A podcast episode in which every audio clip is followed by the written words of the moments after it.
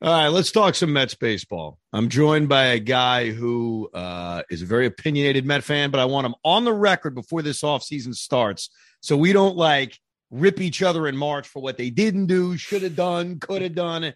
And that, of course, is officially the overnight host at WFAN, Sal Licata. Sal, congratulations on that, even though I have been under the impression for a while that you were the overnight guy you were not alone on that, but no, it is official, and thank you for that. Uh, I couldn't be happier. Uh, well, I mean, I guess I could be happier, but no, I, I love the. Uh, it's been a long time coming. It's great. Now, did we do this last year with the Mets or not? Because I feel like we did, but I don't remember when. Was it before the season started or no? Yeah, so I got lazy last year, and so we didn't do this until after or towards the end of the off season. I think we were arguing about George Springer and going after right. him or not, but it was already in the crock, like in the middle of the off season obviously, like the offseason has started, but it really hasn't. And I don't want to waste any time talking about the president GM search because the whole thing is just, it's mind numbing. Like Sandy Alderson is running the team. Maybe they're going to hire some geek and name him general manager.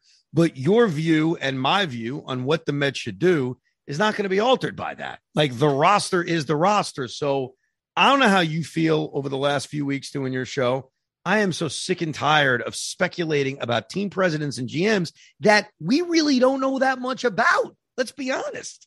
Agreed. I'm at the point now where I'm resigned to. I don't care. Just leave it with Alderson. Go spend Cohen's money, and then wait for Stearns in a year or two. Because really, nobody. I don't want the lawyer guy. Although I wouldn't even care at this point. I'm more concerned with the manager. But here's the problem: I have no faith that they're going to hire the manager that I want anyway, which would be Buck Showalter, Bruce Bochy. You know, somebody that actually knows how to manage. So I have no faith that they're going to do that. But I'm just resigned to go spend the money and try to make this team as good as you possibly can in the near future, while of course building up the farm system and all that that Alderson well, talked about doing. I, I think the good news is they're mm. going to spend. I mean, that is a confidence we have now. It's off season number two with Steve Cohen. It, it I think our expectations last year were probably out of whack, where we expected to just sign everybody.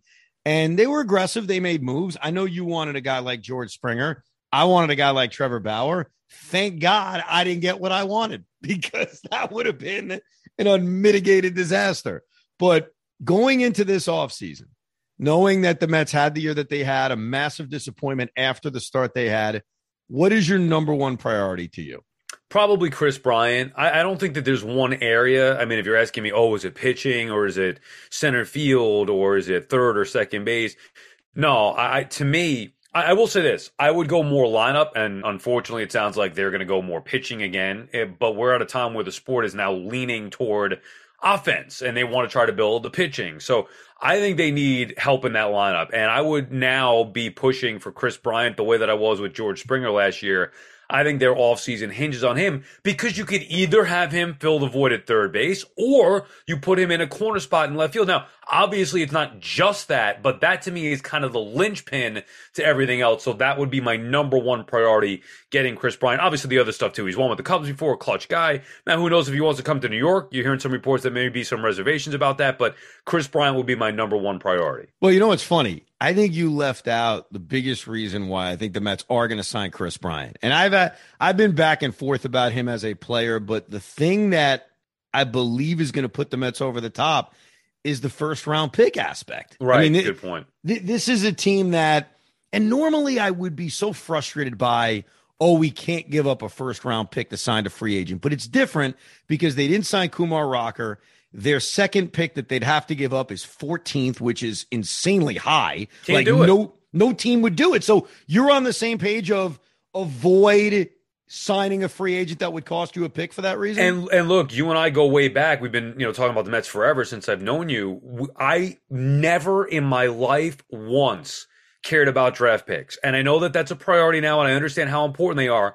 And in this spot, and normally, like you said, any free agent year, oh, who cares? Give up your you know second draft pick, whatever, doesn't matter. Sign free agents. In this spot, you I don't think anybody could blame them for not wanting to sign one of the players from the qualified offer list. So yeah, I'm with you. I, I don't think they can. As a matter of fact, I look at that list now and just cross off the names. They're not coming yeah. to the Mets, which to your point makes even more of an emphasis to go get the guys that aren't guys who are going to be attached to losing that draft pick. It's crazy because I feel the exact same way. Like normally, I'd say, "Come on, really, we're getting nuts about a draft pick. What are we doing?" It, we would usually rip the Wilpons for it and say, ah, it's just an excuse for them to not spend money.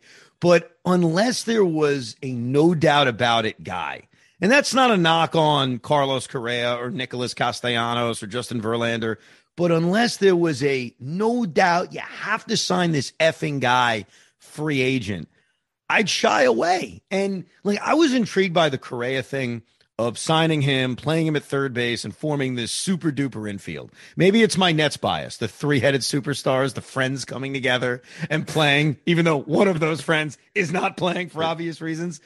So I was intrigued by that. But as good as Carlos Correa is, I don't know. He doesn't fit that slam dunk. It's worth giving up a premium draft pick kind of guy. And, and maybe that's it. I mean, if Mike Trout was a free agent, if I'm trying to think of someone else that would make it, and no doubt about it, but somebody who was a lock is perfect. You got to get this guy.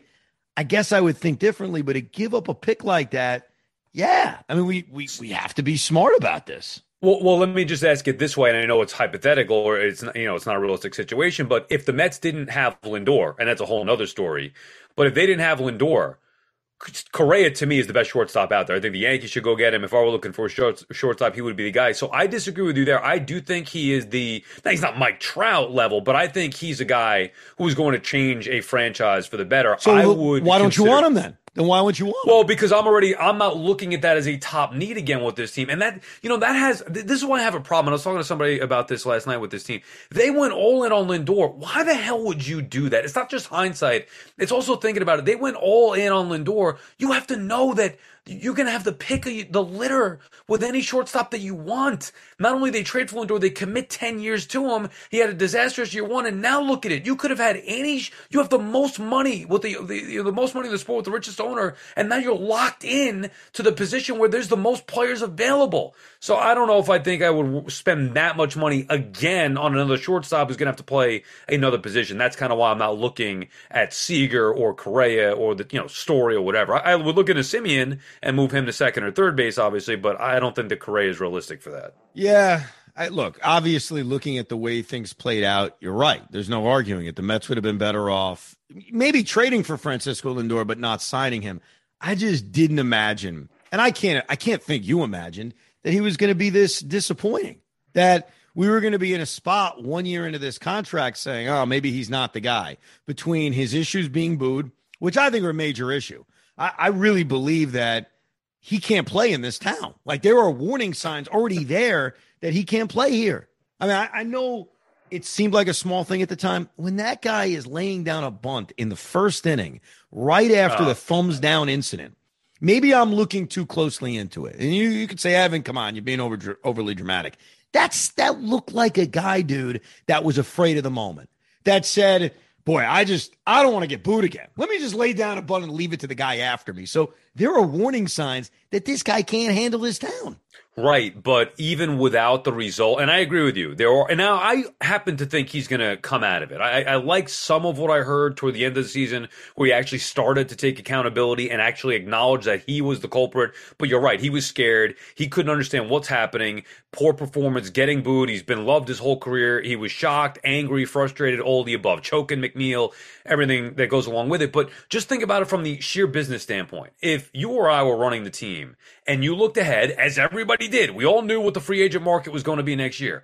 Why the hell would you commit then? See, it, were they about the, were they worried about the contract having to pay more in the end? Why the hell would you commit to 10 years of somebody you have no idea what he's going to be in year one. Just play it out, see how it goes. What are you worried about? What are you going to have to pay? An extra 30 million right. for what, what's the, what is the worst case scenario if you keep Lindor under the current contract that they had him after they traded him? Let him play it out. Let's say he has an all-star year. A, you get an all-star performance. And then B, so what? You're going to have to overpay by what? You already paid him 341 right. million bucks. You, you turned out to be right. You know, my thought in the moment was my defense of this in the moment, because I, I can't defend defend it now, but I have to be honest that I was happy when they signed him was this is our guy. We're building around him. We're showing a full commitment right out of the gate. Plus, up until last year, because eh, 2020 is weird. It's tough to look at the numbers from 2020. I'd argue Lindor was the best of the bunch, you know, based on his defense, switch hitter, the numbers that he'd put up, the success that he had. Like to me, pound for pound, he was the best of the group. So why not just lock it up? Why not just say, all right, he's the guy. Let's go to town. It, it, what's unfortunate is that it was the worst case scenario. I mean, it well, really was. It just look. I know his second half was better. I know he had his moment against the Yankees late in the year, but overall, it was a massively disappointing season, and I, I just didn't think that was coming. So that, that that's my answer to that. Now, do you want Baez back? Because that's the other big caveat here. They make the trade for Javier Baez. Obviously, it didn't help him in the standings, but he performed. I mean, let's say this: Javier Baez was a he performed well after the trade. He did miss a little bit of time with the injury. Do you want to bring him back? Two two things real quick. One, I just want to make it clear. I did not uh, say that I didn't want the Mets to extend Lindor. I'm saying that they should have been smarter because at the time, I, I, thought it was important for the fan base to have that piece. As you said, this was a team prior to that that didn't spend the money. They needed to just get it done and not deal with the headache and worry about him going to the Yankees during the season. Or, you know what I mean? After the year, if he had a big right. year. So I did think it was important. It just turned out that obviously it was the wrong move. Now, as far as Baez goes, here's why I'm a fan of Baez not only does he bring a different element to this group where he gives you the athleticism, he can steal a base, he plays great defense, he has the power. I know you you, you know ton of strikeouts, but the it's not like the Mets or the Yankees. They don't have enough of those guys. Bottom line is they need good baseball players. Javi Baez is a good baseball player. Is he a perfect player? Is he the best player? No, but he's a good baseball player. So they need to bring him back. The problem is it's not the premier signing. Bring him back, sure. And then you have to go out there and add to the team and build the team. But yeah, I like Baez as a player because he provides a lot of things that I don't think other players do that they have. No, I, I completely agree. And I can't believe I'm saying it because after the thumbs down thing, I just assume there's no way you could bring this guy back. But look, you said it and it's simplistic, but it's true. He's good. He's really good. And I think the reckless abandon that he plays with can be a positive thing. I mean, you don't want nine guys like that. I understand. But the fire he plays with, the emotion he plays with, and he's damn good. Plus, plus, here's the other thing Jeff McNeil sucked last year. And I think it's fair to wonder what is Jeff McNeil? They don't have an answer at third base. They obviously don't believe in JD Davis. So if you let Javier Baez go for whatever reason, uh, what's the rest of your infield? I mean, are you then just saying, up oh, Jeff McNeil's at second base? Meanwhile, Francisco Lindor is going to want to choke him by April 20th. So I, I think, I think McNeil's done. roster. I think McNeil's done. I think Cano would be the second baseman in, in oh. that scenario. Yeah, I'm, dude. I mean, look, he's Cano's going to be a factor here, one way or another, whether it's second, third, or DH. Now, I think best case scenario is DH. That would mean that they bring Baez back. That would mean that they go get a third baseman.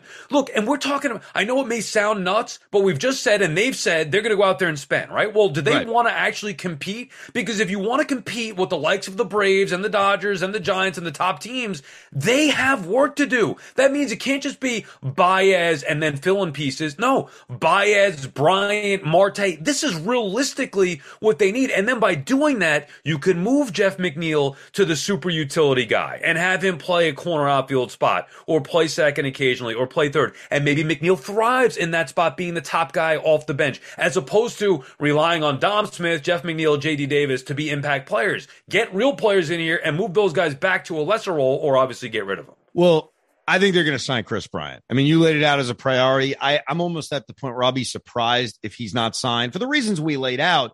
Um, and also that he'll be the third baseman on opening day.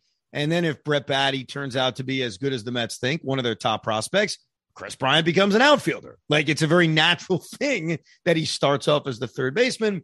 He ends up in the outfield. So I fully believe Kris Bryant's going to be on this team. Javier Baez is going to be on this team. I expect the infield on opening day to be Alonso, Baez, Lindor, Bryant. You're right about Cano. I wasn't scoffing at the idea of Cano being on this team. It was more the idea of him being the second baseman that right. sort of freaks me out. I think well, he's, he's a DH. DH. Yeah. Remember, he, when he last left us, I mean, uh, steroids or not, I mean, he was their best offensive player in 2020. So I'm not saying he could be that, but the, the idea we all thought, okay, well, once Cohen took over, good riddance, Robinson Cano. That is not going to be the case. Well, he will, in some way, shape, or form, have a role. And also, what's the point of good riddance, Robinson Cano? Let's think there about that. There's yeah. no point unless you have this moral objective to the fact he's a steroid guy, which which I don't. yeah, I, I don't. You don't. Like what do you want to do? You want to pay him to go away? No, you pay him to be around. Look, if he's hitting 125, yes, you cut him. Uh, we we all agree. Then if you're Steve Cohen, you write him a check, send him away. The guy can't play baseball. But at first, you give him an opportunity, and because there's there's going to be a DH. I, I think we all know that. It's not even worth debating it. There's a role for him, you know, and also teaching him third base. I think he can play there once in a while. So I'm with you that Robbie has to have a role on this team. I just don't think it would be as an everyday second baseman or everyday All right, so, third baseman. So let's say I love this scenario that you painted because now we're starting to put pieces together and you can kind of go from there. Let's assume they sign Bryant and to your point, have him at third. They bring back Baez. Infield is set. Maybe even in that scenario, McNeil is okay on the bench. You're all set there. What is your outfield looking like? I think there are two options to me. Uh, number one is just signing Starling Marte because again, he fits the bill of you don't have to give up a pick for him. Right. And so Starling Marte to me is more valuable to the Mets than he is any other team that's going to be in the hunt for him, whether it's the Phillies, the Yankees, whatever. Because also, what other center fielders are out there? Um, I don't mean this as a knock on Brandon Nimmo. Brandon Nimmo is fine when he plays. He don't play a lot. And let's just call it like it is. The guy's misses a lot of time, including last year. So Starling Marte, I think, is priority number one. Uh, my friend Ryan brought this point up recently, and he said trade for Ketel Marte, and I'll add to that. So Ketel Marte will probably cost a decent amount. Switch hitting outfielder can also play the infield, but obviously in the Mets case would play the outfield. How about you lower the price on prospects by taking back a bad contract? And here's the bad contract, Sal. Tell me if you want to take it back. Madison Bumgarner. Yes, because as you were talking about that with um, Marte, I was thinking, okay, well, you know, the Mets, you, you would look at them saying they're not going to be able to get involved in Matt Chapman, Luis Castillo, maybe Marte in that scenario because they don't have the prospects to trade, nor do they want to do that. So how do they make up for that? That is spending money. And it's not just going out there and spending on free agents. The best part you talked about, I think they tried to do this at the deadline last year, but of course, typical with the bad luck of this franchise, there weren't those moves to be made as far as taking on bad contracts to get good players back. So I don't care who the player is. And if you're talking about Madison Bumgarner, sign me up because they need starters anyway. Why not have him just pitch in the rotation? You're not expecting anything from him, but you hope you could at least get a start every fifth day a guy who could eat some innings, and then you get back a great player. That's what they're going to have to do. They can't give up the prospects. They have to take on contract. That's the thing. And that's why Bumgarner, who, let's face it, I mean, he wasn't great last year. He was terrible in 2020. He was mediocre in 2019. He's he's still relatively young. It feels like he's 35 years old, but he's only 32 years old. If and I'm just I'm making an assumption here that the Diamondbacks would say, hey, we're not going to need as much back in prospects if you're taking back a guy who's owed another, you know, $60 million over the next three years. But it's to your point. If you want to acquire guys via trades, the way to bring down the value is to take back big money. And the Mets are equipped to do that. That's their best weapon right now. Their best weapon is Steve Cohen's uh, pocketbook the way that the Seattle trade should have went down years ago. Yes. Right? I mean, that's yes. exactly it. Oh, you want Edwin, you, we, want to take Edwin Diaz, we'll take Cano off your hands. End of story. That's how yes. that trade should have went. So they need that. And I do think they're going to look to that. Now, who are those guys specifically? Who knows? But let me just ask you, because are we getting carried away here? Is it realistic? I know he's the richest owner in the sport. I know they said they're going to go out there and spend, and I know they're talking about prioritizing pitching. Is it realistic so far the way that we've mapped it out here with – uh, Baez coming back, Bryant, and then either taking on salary to get an outfielder or just going out there and spend on Marte without even addressing the pitching yet. Yes. Okay. because it, it, needs to be. I'm just, I'm not sure if we're realistic or not. I, here's why I think it's realistic because Steve Cohen made a comment last year and I buy it. He said, We're willing to go over the luxury tax. We're not going to go a dollar over the luxury tax. If we're going to go over it, we're going to go over it. And I think even though it didn't work out last year, they showed you that willingness. Th- think about the offer they made Trevor Bauer. And again, I'm glad it didn't work out, but they offered the guy $40 million a year on top of the money they had spent already during the offseason. Insane. Yeah. So, yeah, I mean, I definitely think they're willing to spend. Um, look, if you make, let's say, that Bumgarner Marte thing, Baez, Bryant, let's say they did all that yeah, they're not paying Marcus Stroman. Let's be honest about it. I, I think then there are going to be certain things you walk away from. I'm I, I still think they're trying to lower Syndergaard's average salary uh, as opposed to him just taking the 19 million dollars on the qualifying offer. And yeah, maybe another starter that they add will be a lot cheaper. So I don't think that they'll be. I don't think they're going to spend 500 million dollars, but I do think there's a really good chance that they're going to blow through the luxury tax threshold, whatever that is. And I think what we laid out yeah, it's a lot of money. I don't think it gets their payroll to $250 million or anything like that. It's plus, around like 230, 240 probably, right? Plus, it's long overdue. I mean, that's kind of the point I, I, was making last year. And I know maybe Cohen wanted to come in and not just blow baseball away right out of the gate, but they need to make up for lost time. I'm all for being patient and rebuilding the farm system to make this thing a consistent winning organization, right? That's obviously the goal. However, in the meantime, you better field a team that can legitimately contend. So that's what I want to see. I don't think they did enough last offseason. Obviously, that was proven true.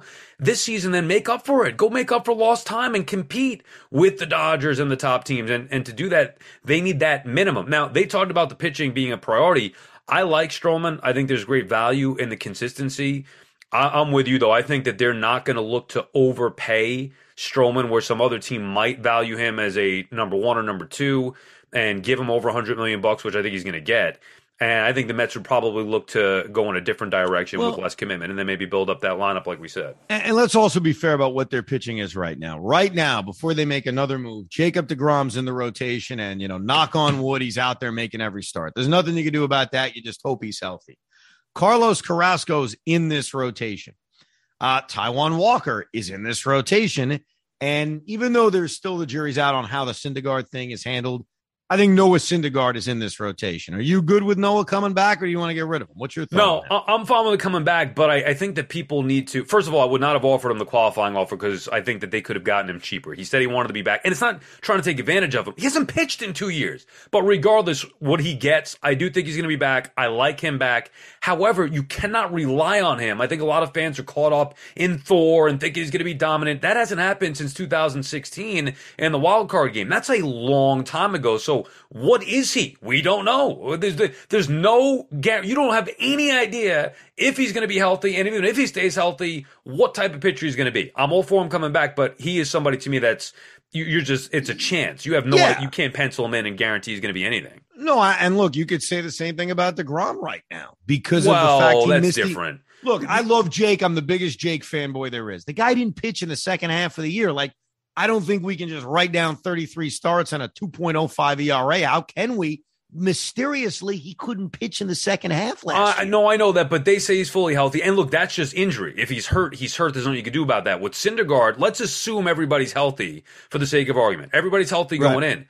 What what's Syndergaard? You know what Jake is. Oh, what's oh no, Syndergaard? no, you, you're right. You're right. I, I I have Zack Wheeler PTSD in that Zack Wheeler is a tremendous pitcher we spend so much time as fans invested in watching Zack Wheeler figure out how to be a really good pitcher. We sat there watching him recover from Tommy John surgery, and it took forever. And then as he was putting it all together, they let the son of a bitch walk away. and I know that, oh, $19 million, it's a lot for Noah Syndergaard. Look, it's a lot, whatever. He can't pitch for another team next year.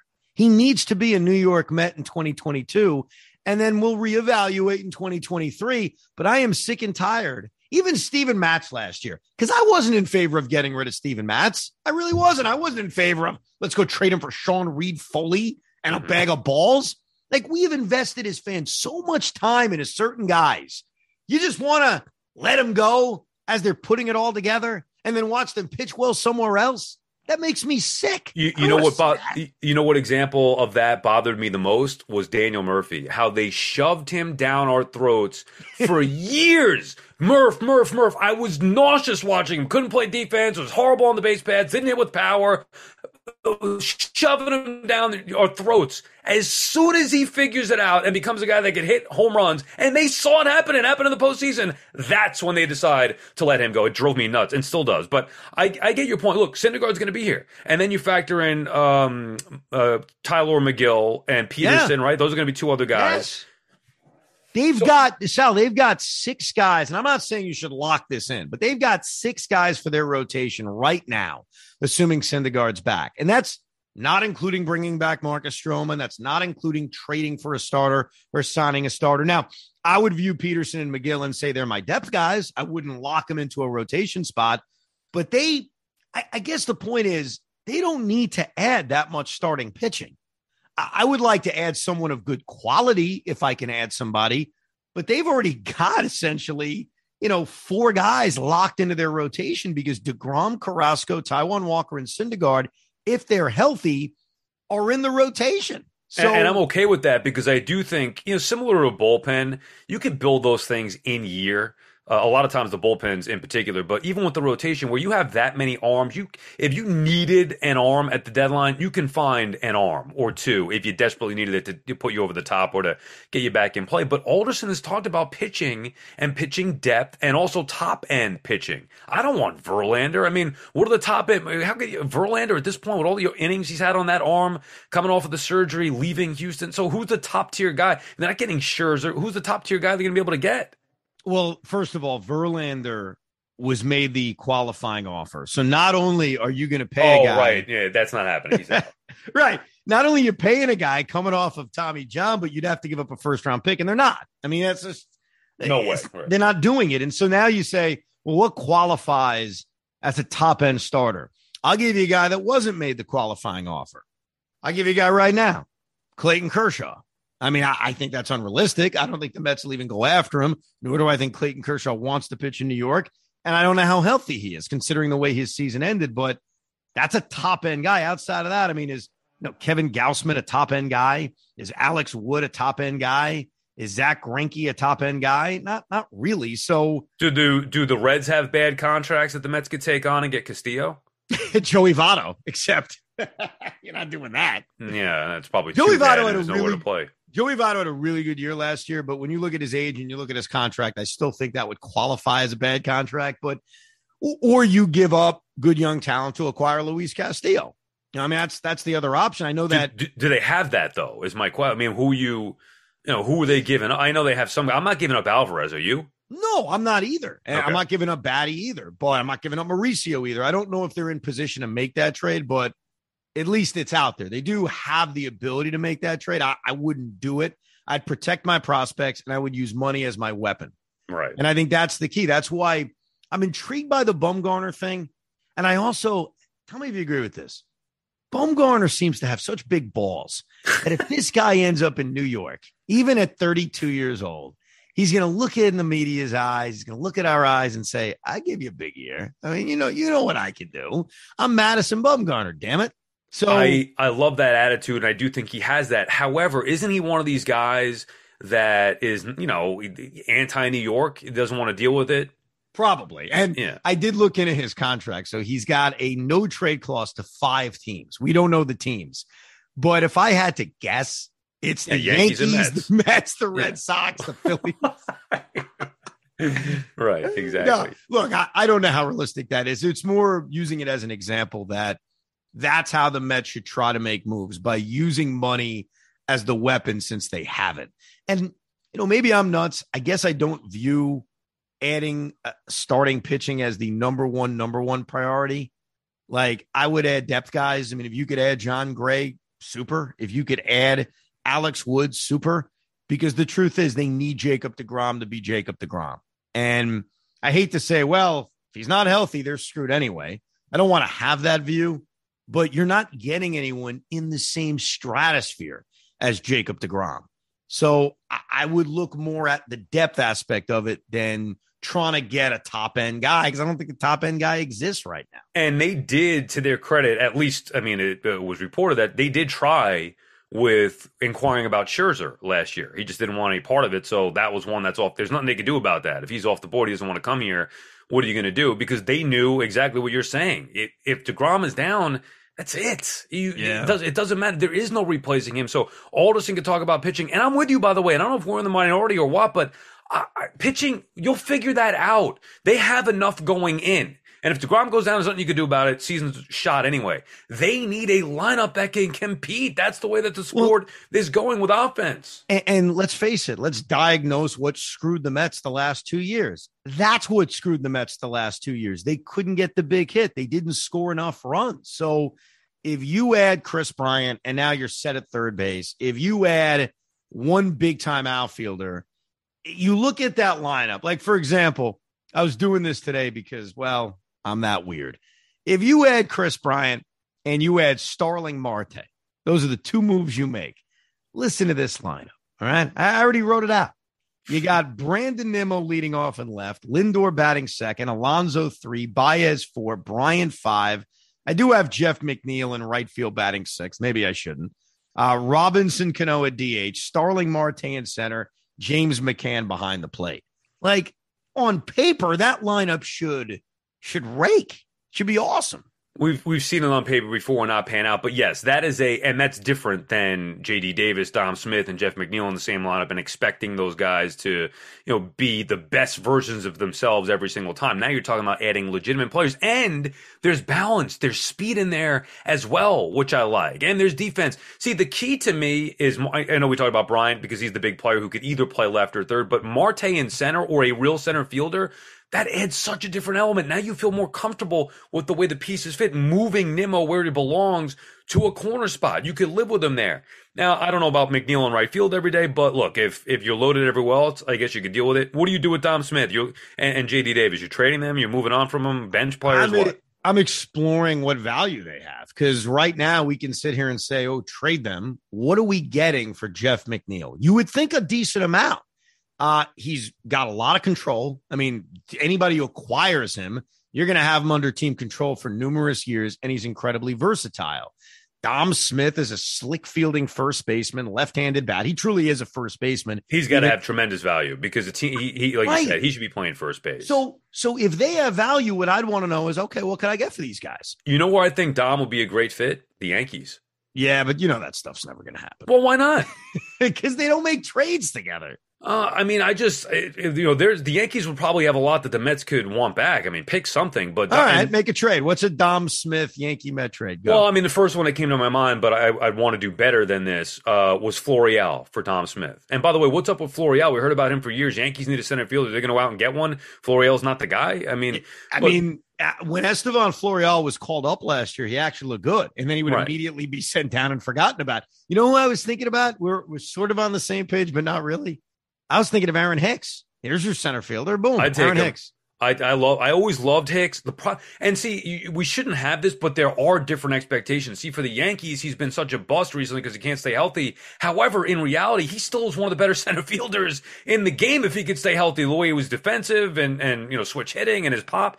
I love Aaron Hicks. He's a real center fielder. But I'm at the point now with the Mets where I, you know, I want Marte. I want a more solid, known commodity. But I do think, you know, you just look at putting pieces together. Dom Smith would be excellent. I like him for the Mets at first, and Alonso at DH. He's such a good defensive first baseman. But yeah. if you put that lefty bat with the Yankees, it's just a, it's a good fit there. look, the Mets could go into next year. I have no problem with McNeil and Dom Smith both on the roster, and the Mets having a lot of depth. You know, based on injuries, Jeff McNeil right. may play everywhere.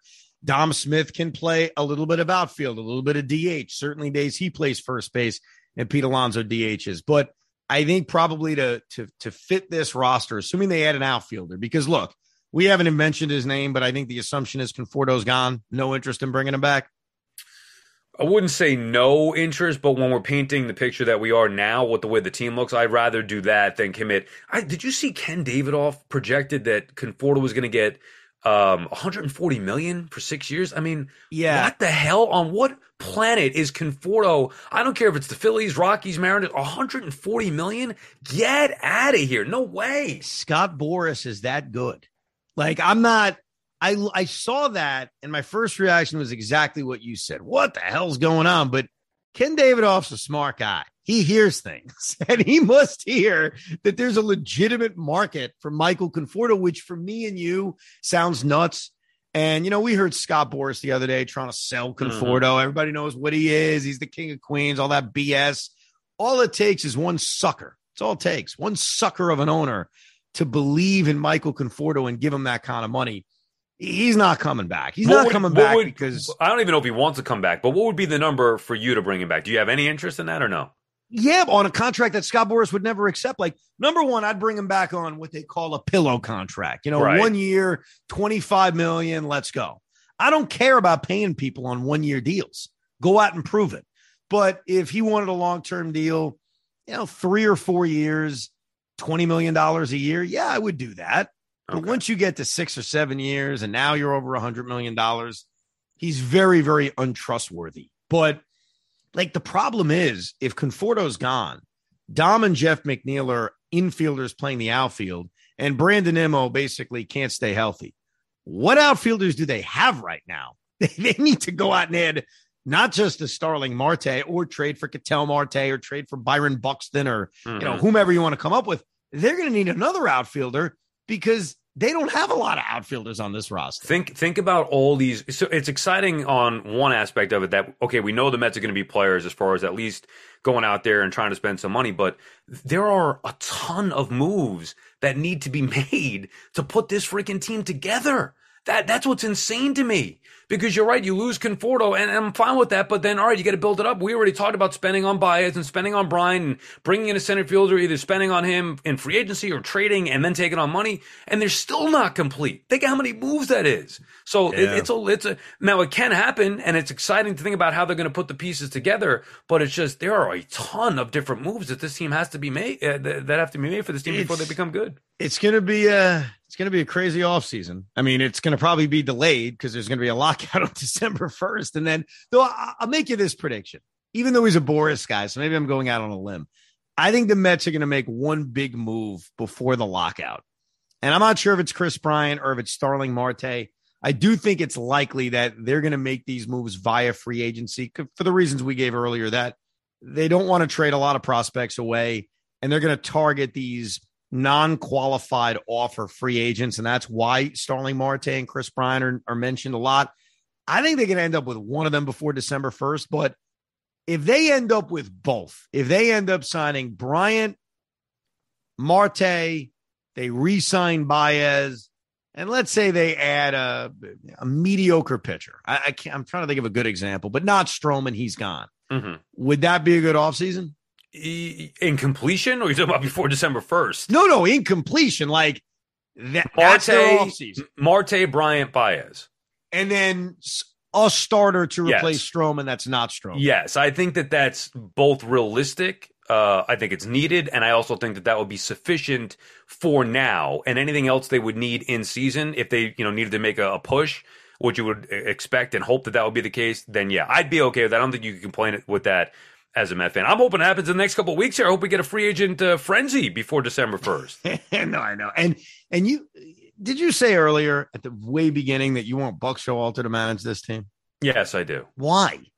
Because I want somebody who I know for a fact is something I don't have to worry about. There are too many question marks with the team, especially when you're talking about not having a president of baseball ops and not having a, a GM, or, or, at least according to the reports, a GM who knows what they're doing as far as getting a guy that's been out of baseball for a while and being a lawyer. I want somebody I can trust that can be an asset to the front office as well. What is so wrong with hiring a great baseball man in Buck Showalter?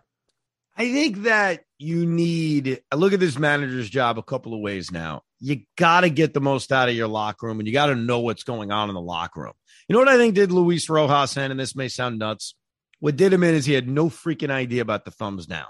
Like you're sitting there managing these players and you have no idea what's going on in your own room. He said he didn't no know about idea. anything. Not just that, it was the rat and the raccoon stuff. He had, but he had no cachet to be able to control these guys, especially Lindor making three hundred forty-one million dollars. You think Buck Showalter gives a crap about who's making what? No, no way. He would whip them into shape. Well, but I don't think that works anymore. I, I'll tell you the guy I would hire, and it's not for any reason other than I think he'll get the respect of the room. I think he knows what the hell he's doing and I think he'll listen to the front office. So he's got all those qualifications that you need in a manager. And that guy's Carlos Beltran. No, I knew you were going to say that. No, but it's I, true. Uh, it's true. It, when Francisco Lindor is whining about, oh, they boo me. This is so difficult. Carlos Beltran could look him in the eye and say, hey, I know what it's like. There's very few people that are going to be able to look at Lindor in the eye. And by the way, Lindor respects the crap out of Beltran. Who doesn't? And say, hey, hey, I know what that's like. You want me to tell you stories? You want me to tell you the story about me hitting a home run and not going out for a curtain call and how stupid it was? Like, he is the guy from a respect standpoint, from a being able to relate to the best player or at least the most expensive player on the team, I should say, with Lindor. He's the guy and he knows baseball. And of course, he's going to listen to the front office. What's wrong with bringing him back? Yeah, I mean, I, look, I get it. And when they made that hire the first time, I was intrigued by it. I still am intrigued by it because I think you bring up a lot of good points. There are some good qualities there. I'm just tired of going into another year with what is he going to be like? And that's a question that even if you hire Beltran, you still have to answer. You don't know what he's going to do. You, of all people, picking on every manager possible for every single move they make. You think you're going to be okay with Beltran and his double switches or his usage of the bullpen and when to pull a starter? You're not. So nobody's ever going to be happy with whoever that is as far as in-game decisions go. But I know, we all know what Buck Showalter, Bruce Bochy, what Melvin obviously would have been a good hire, whatever. What guys like that, we know what they're going to be. With Beltran, it's another and not that he's going to be Mickey Callaway, but you get the point. It's another unknown, or Rojas. It's another unknown. I think there are great qualities. You brought them all up, and I would be intrigued, and I get into the nostalgia of it. I love Beltran as a player. Um, so there is a part of me that I wouldn't hate the hire. However, it still leaves question marks where I just want answers as opposed to questions. You can listen to Sal Licata officially as the overnight guy, midnight to 5 a.m. or 2 a.m. to 5 a.m depending on if there's a game going on. Is that uh, did I describe that correctly? Yes. Can you believe that I've made it this far? I mean, it's on, dude. I can. I believed in you. What are you talking about? You act well, like I, come on. I'm, I expected this. You know what's funny? Right. You were actually one of the people after I got fired. You were actually one of the people very early on who said, "Ah, you'll be back one day." And I, at the time, I never, I never believed that, that was going to be the case. So yeah, it's just when you think back, it's crazy to to think, and I, I seriously could not be happier. So, um, the best a, a thing. Let, us get blunt here. All right, the best thing that ever happened to your career is getting fired. Hundred hundred percent. And this is this should be a life lesson for everybody because you wanted to be on air, and you're damn good at being on air. And if you weren't fired from WFAN, where you weren't, you were doing on air, but you were doing a lot of behind the scenes stuff, you would have been stuck behind the scenes for the next 15 years. I was a a full timer on Francesa's show, working very sporadically on the air. I mean, maybe three or four shows a year. And while it was the worst thing to me at that moment, you're you're 100 percent right. It helped me um because i would have never left. I would have never left the fan. Right. And and not only that it just helped me learn a lot of different things self-evaluation and acknowledging what i did wrong and my attitude and just all different things just in life. I grew from it and used that time to build myself back. And luckily i got at sny i've been there ever since uh, two weeks after I got fired. I started at SNY and I've been there since in 2010. And then, you know, got back into fan. Then I went to OR and, and grew as a host there. But you're right. Getting fired turned out to be the best thing for me because I would have never left. Ever. Right. yes. And now here's the, the, the next piece of advice I'll give you. Don't F it up. All right. Easier said than done. But no, I've been pretty good for this, uh, you know, for so far for this long. So ah. hopefully we could, hopefully we can make it entertaining and not screw it up too badly. You will not F it up. So check out Sal Licata. Thanks for listening to this edition of the Evan Roberts podcast.